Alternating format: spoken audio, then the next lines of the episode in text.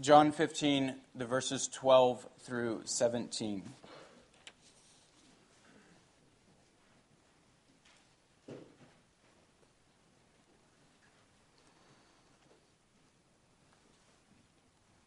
This is the Lord Jesus speaking at the Last Supper as he uh, reclined with his disciples. John 15, verse 12. This is my commandment, that you love one another as I have loved you. Greater love has no one than this, that someone lay down his life for his friends. You are my friends if you do what I command you. No longer do I call you servants, for the servant does not know what his master is doing, but I have called you friends, for all that I have heard from my Father I have made known to you. You did not choose me, but I chose you and appointed you that you should go and bear fruit, and that your fruit should abide, so that whatever you ask the Father in my name, he may give to you. These things I command you, so that you will love one another. So far from John 15, let's also turn now to 1 John, the first uh, letter of John, chapter 5.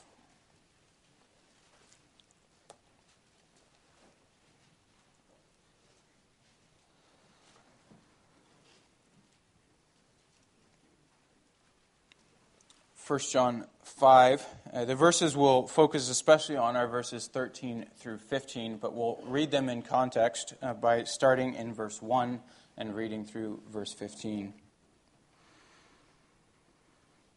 Everyone who believes that Jesus is the Christ has been born of God, and everyone who loves the Father loves whoever has been born of him. By this we know that we love the children of God when we love God and obey his commandments. For this is the love of God, that we keep his commandments. And his commandments are not burdensome, for everyone who has been born of God overcomes the world. And this is the victory that has overcome the world, our faith. Who is it that overcomes the world except the one who believes that Jesus is the Son of God? This is he who came by water and blood, Jesus Christ not by the water only, but by the water and the blood. And the Spirit is the one who testifies, because the Spirit is the truth. For there are three that testify the Spirit and the water and the blood, and these three agree. If we receive the testimony of men, the testimony of God is greater, for this is the testimony of God that he has borne concerning his Son. Whoever believes in the Son of God has the testimony in himself. Whoever does not believe God has made him a liar because he has not believed in the testimony that God has borne concerning his Son. And this is the testimony that God gave us eternal life, and this life is in his Son. Whoever has the Son has life. Whoever does not have the Son of God does not have life. I write these things to you who believe in the name of the Son of God, that you may know that you have eternal life. And this is the confidence that we have toward him that if we ask anything according to his will, he hears us. And if we know that he hears us in whatever we ask, we know that we have the requests that we have asked of him. So far, the reading of God's word. As we reflect on what we've read, let's sing together from Psalm 86, stanza 4. As mentioned, the text that we want to give our attention to is 1 John 5, the verses 13 through 15. Since it's only three verses, let's read those again uh, now so that we may have them on our minds.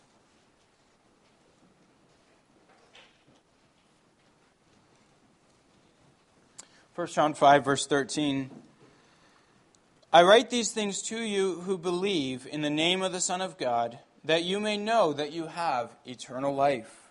And this is the confidence that we have toward him that if we ask anything according to his will, he hears us. And if we know that he hears us in whatever we ask, we know that we have the requests that we have asked of him.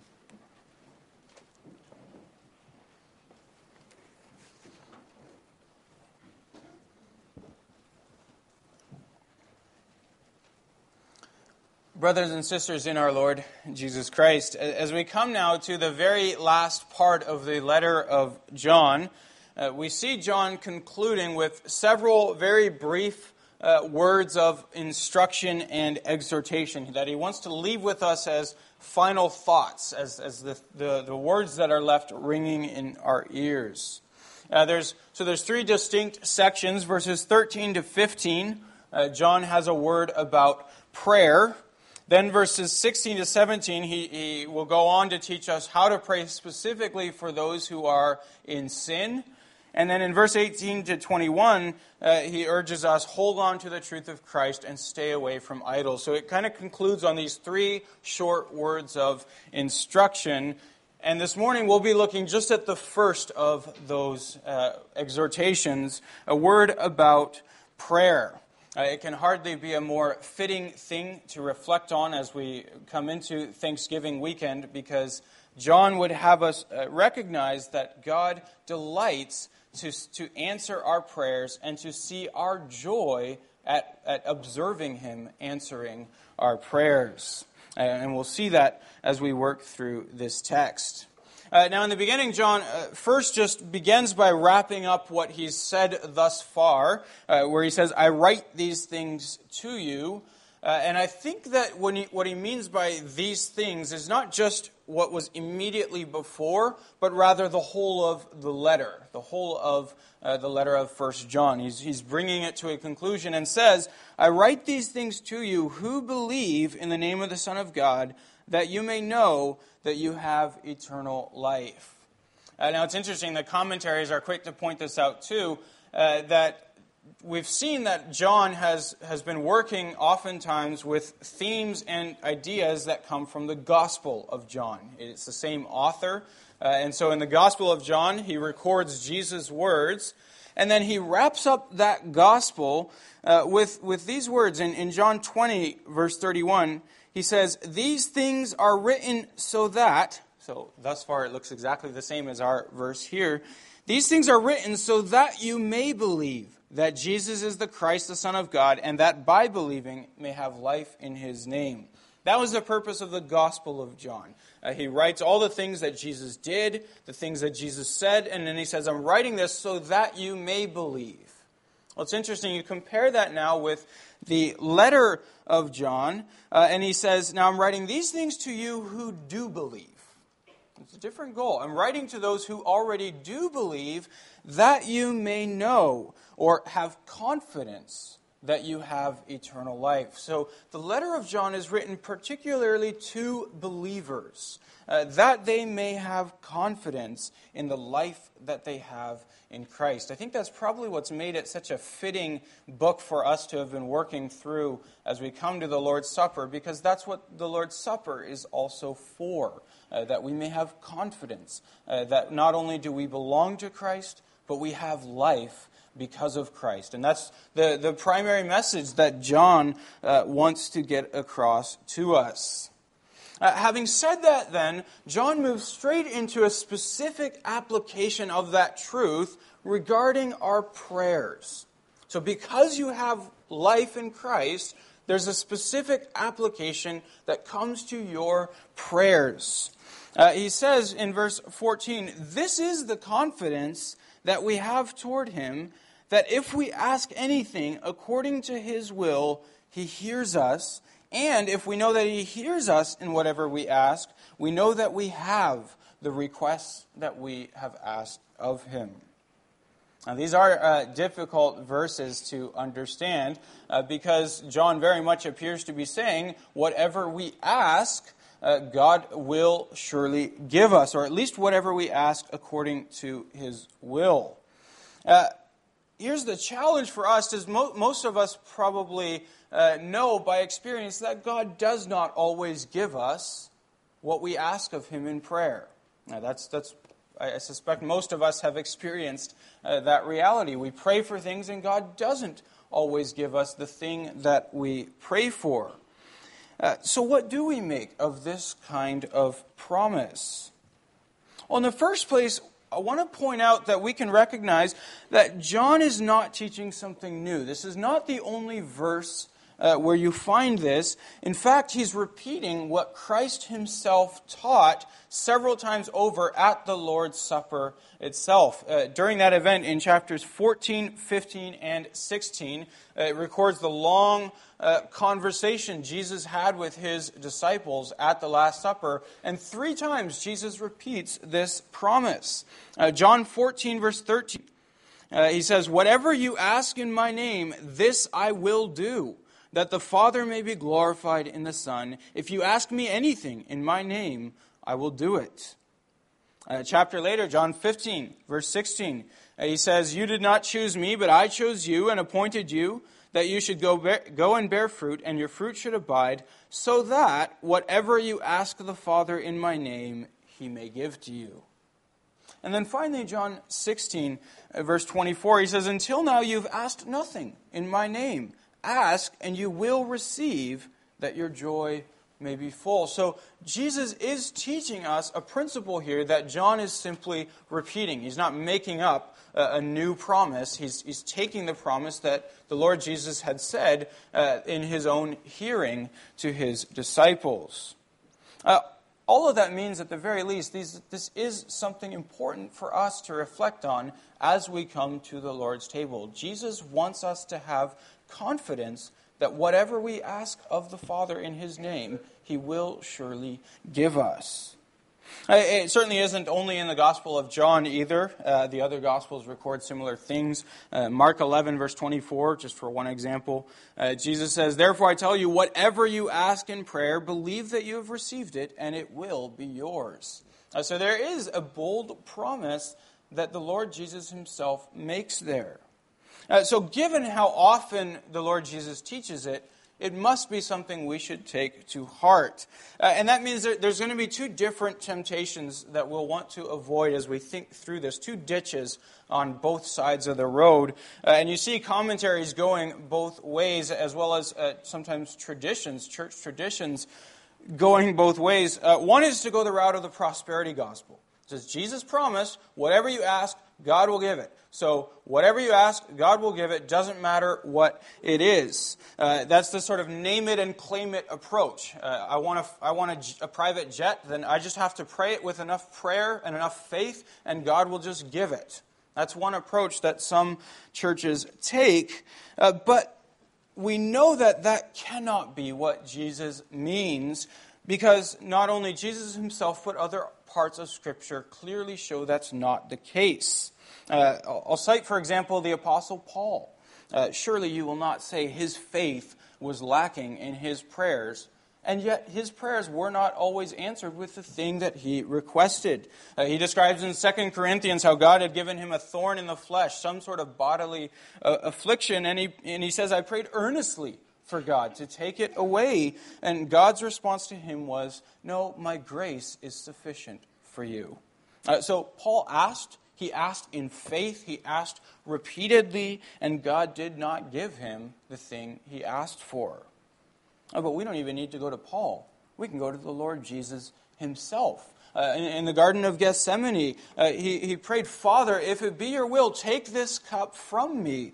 Uh, and, and yet, God did not take that cup away because God had a higher purpose for the Lord Jesus on that night that required Jesus to go through, not around, that suffering. Uh, so the Lord Jesus and now John is not teaching us that uh, it's not a blank check. Whatever you ask the Father, He'll just give automatically, uh, irrespective of His own plans, His own purposes. That's one ditch that we do want to avoid. However, there is one on the other side of the road as well, uh, and that's how some have approached this, essentially nullifying the promise uh, by saying, Yes, God will give you whatever you ask as long as it's in accordance with His own secret will, which you don't actually know uh, that essentially takes the force out of the, the promise. Uh, as if uh, as if John is saying, uh, whatever you ask in Jesus' name, the Father will give you as long as He's already decided to give you that thing. Well, that may be true, but that's not much of a promise uh, anymore. Uh, it, it doesn't do justice to the force of these texts where Jesus and John are both saying, ask in confidence and in faith, and the Father will give what you're asking. Uh, so those are those are both ditches we want to avoid. Uh, it's not a name it and claim it. It's not a blank check, uh, but it's also a, a real promise. It's not an empty promise. How do we understand this then?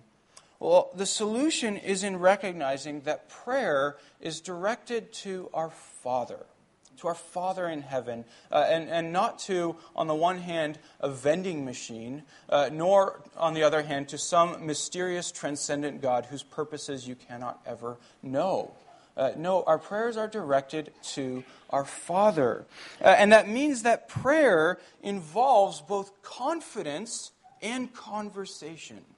It's confidence and conversation. When we pray, we bring our request to God with confidence that He hears us, but we also listen to our God. We listen to His voice. Uh, God uses our prayers not simply as a means for us to bring our request to Him, but also for Him to make His will known to us. Uh, that's what happens in prayer. When we pray in faith, we're not just giving God our will, we're, we're seeking and receiving God's will. Uh, God is bringing our hearts into line with His plans and His purposes. Uh, he teaches us His will. So our, our, prayers are not just us making requests to God, uh, but God also speaking to us. It's, it's confidence and conversation. Uh, he's not a vending machine God who, who, who, gives us whatever we ask, no matter what it is. Uh, but he's also not an, a transcendent, impossible to hear God. He's our Father, and he invites us to speak to him with confidence. Uh, and we see that principle really all over Scripture, wherever Scripture speaks about prayer. Uh, it's there, for example, in Paul's prayer that I just mentioned in, in 2 Corinthians, uh, where he prayed for God to remove that thorn in the flesh. Uh, God's answer was not just a silent, uh, heavenly, transcendent no. It was rather God speaking to Paul, showing Paul, My grace is sufficient for you. Uh, so Paul brought his request before his father, and, and God the Father responded in conversation, showing Paul, uh, the thing that you want is not what I want for you. And Paul, uh, his will was brought into line with the will of God.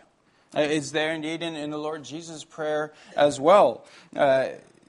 When, when, he, when he says, Take this cup from me, but not my will, but yours be done, uh, the Lord Jesus came out of that experience with a confidence in the Father's will. That's why he went forward to the cross without resisting, because he knew this was the Father's will for him. In fact, Hebrews says he did so with joy. Now, he, he did so for the joy set before him, with a confidence in his Father's will. Uh, you, you, can see this then throughout Scripture. One could cite the prayers in the Old Testament as well. Uh, the prayer of Nehemiah, for example, as he uh, hears about the ruin of, of Jerusalem. And, and Nehemiah, uh, weeping and fasting, uh, comes before God in prayer. And even as he prays, you can see his will being brought into conformity with the will of God. He begins confessing the sins of God's people, asking for God's forgiveness, uh, recognizing this is what matters to God before the broken walls and the broken palace and the broken temple. It's, it's, it's the sin that led to all of that brokenness. Uh, so prayer, uh, prayer is not. Uh, prayer in faith is not just treating God like a vending machine, like He'll give us what, whatever we ask no matter what. It's coming before our Father, confident that He hears us, but also desiring to be attuned to His will, to discover His will. Uh, and, and that means that sometimes it does happen that we come to the recognition through prayer uh, that what we want for ourselves is not what God wants for us, uh, that God wants something greater. And that's what John means when he says, whatever you ask according to his will. Uh, it, it's that our prayers are to be attuned to the will of God our Father. Now, that being said, we should not for a moment take away from the force of this promise. Uh, John is teaching us, as the Lord Jesus also did, that when we come with confidence before our Father, He is eager to give us the things that we ask of Him.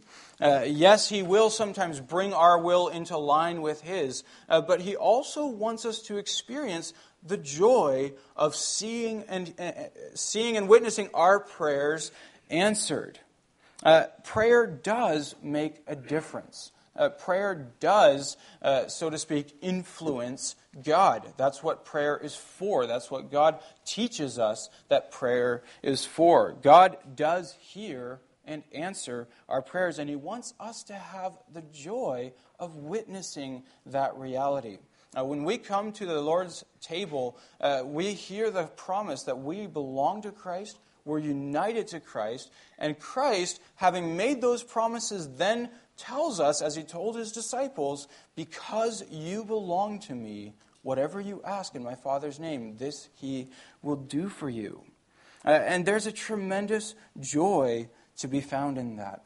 And Christians get to celebrate Thanksgiving like no other people can. Uh, because Christians have the unique joy of being able to offer up our prayers to a Father who loves us, who reveals his will to us, and who delights to show us his responses to our prayers, so that we might see his hand at work in response to our prayers. Uh, Christians get the, the unique joy of witnessing God act on our prayers. Uh, that's, that's especially what Jesus uh, emphasized in, in John 16, uh, where he says, Until now you've asked nothing in my name. Ask and you will receive, that your joy may be full. And the Father's purpose for us is that our joy may be full. And one of the ways that He does that is by calling us to pray so that He might answer those prayers and we might see that uh, and our joy might be full. Uh, so here's the comfort as we come to this table. Uh, at this table, uh, be, because Christ promises us we belong to Him, uh, that means not only are we washed with His blood, uh, not only are we made new by His Spirit, but we're also brought before His Father as adopted children who are heard by their Father. Uh, yes, sometimes that conversation involves the changing of our wills, but just as often, uh, those prayers uh, involve God's response uh, that our joy might be full. Now, for that to happen, of course, our prayers must be uh, frequent. Our prayers must be open and honest before our Father. Uh, we, we, for our part, come to Him with confidence that He hears us as his children. Uh, we come humbly, yes, we come listening, uh, wanting to be attuned to our Father's will, but also confident that he is our Father and, and does delight to either give us what we ask or show us what is better for us. Uh, and, John assures us, and many Christians can attest, uh, we in the Christian life will experience God's hand at work uh, in response to our prayers. And that's what John is urging us to do so that our joy might be full. Uh, we get to uh, give thanks to God like no other people can. Uh, so, here then at the Lord's Supper, we already have the great joy of, of, of belonging to Christ and being uh, forgiven by Him, uh, but we also get to experience the joy of bringing our prayers before our Father. Uh, God desires that we would have that uniquely Christian joy uh, of seeing our prayers answered. Uh, so receive that, brothers and sisters, and receive it with confidence. Uh, let God make your joy full. Uh, he delights, as your Father delights, to do you good. Uh, and He especially delights for you to see it, uh, for you to be able to witness it in your life and then be able to give Him thanks for it. And it's for that very reason He invites you to pray, to pray often, and to pray confidently to your Heavenly Father. Amen.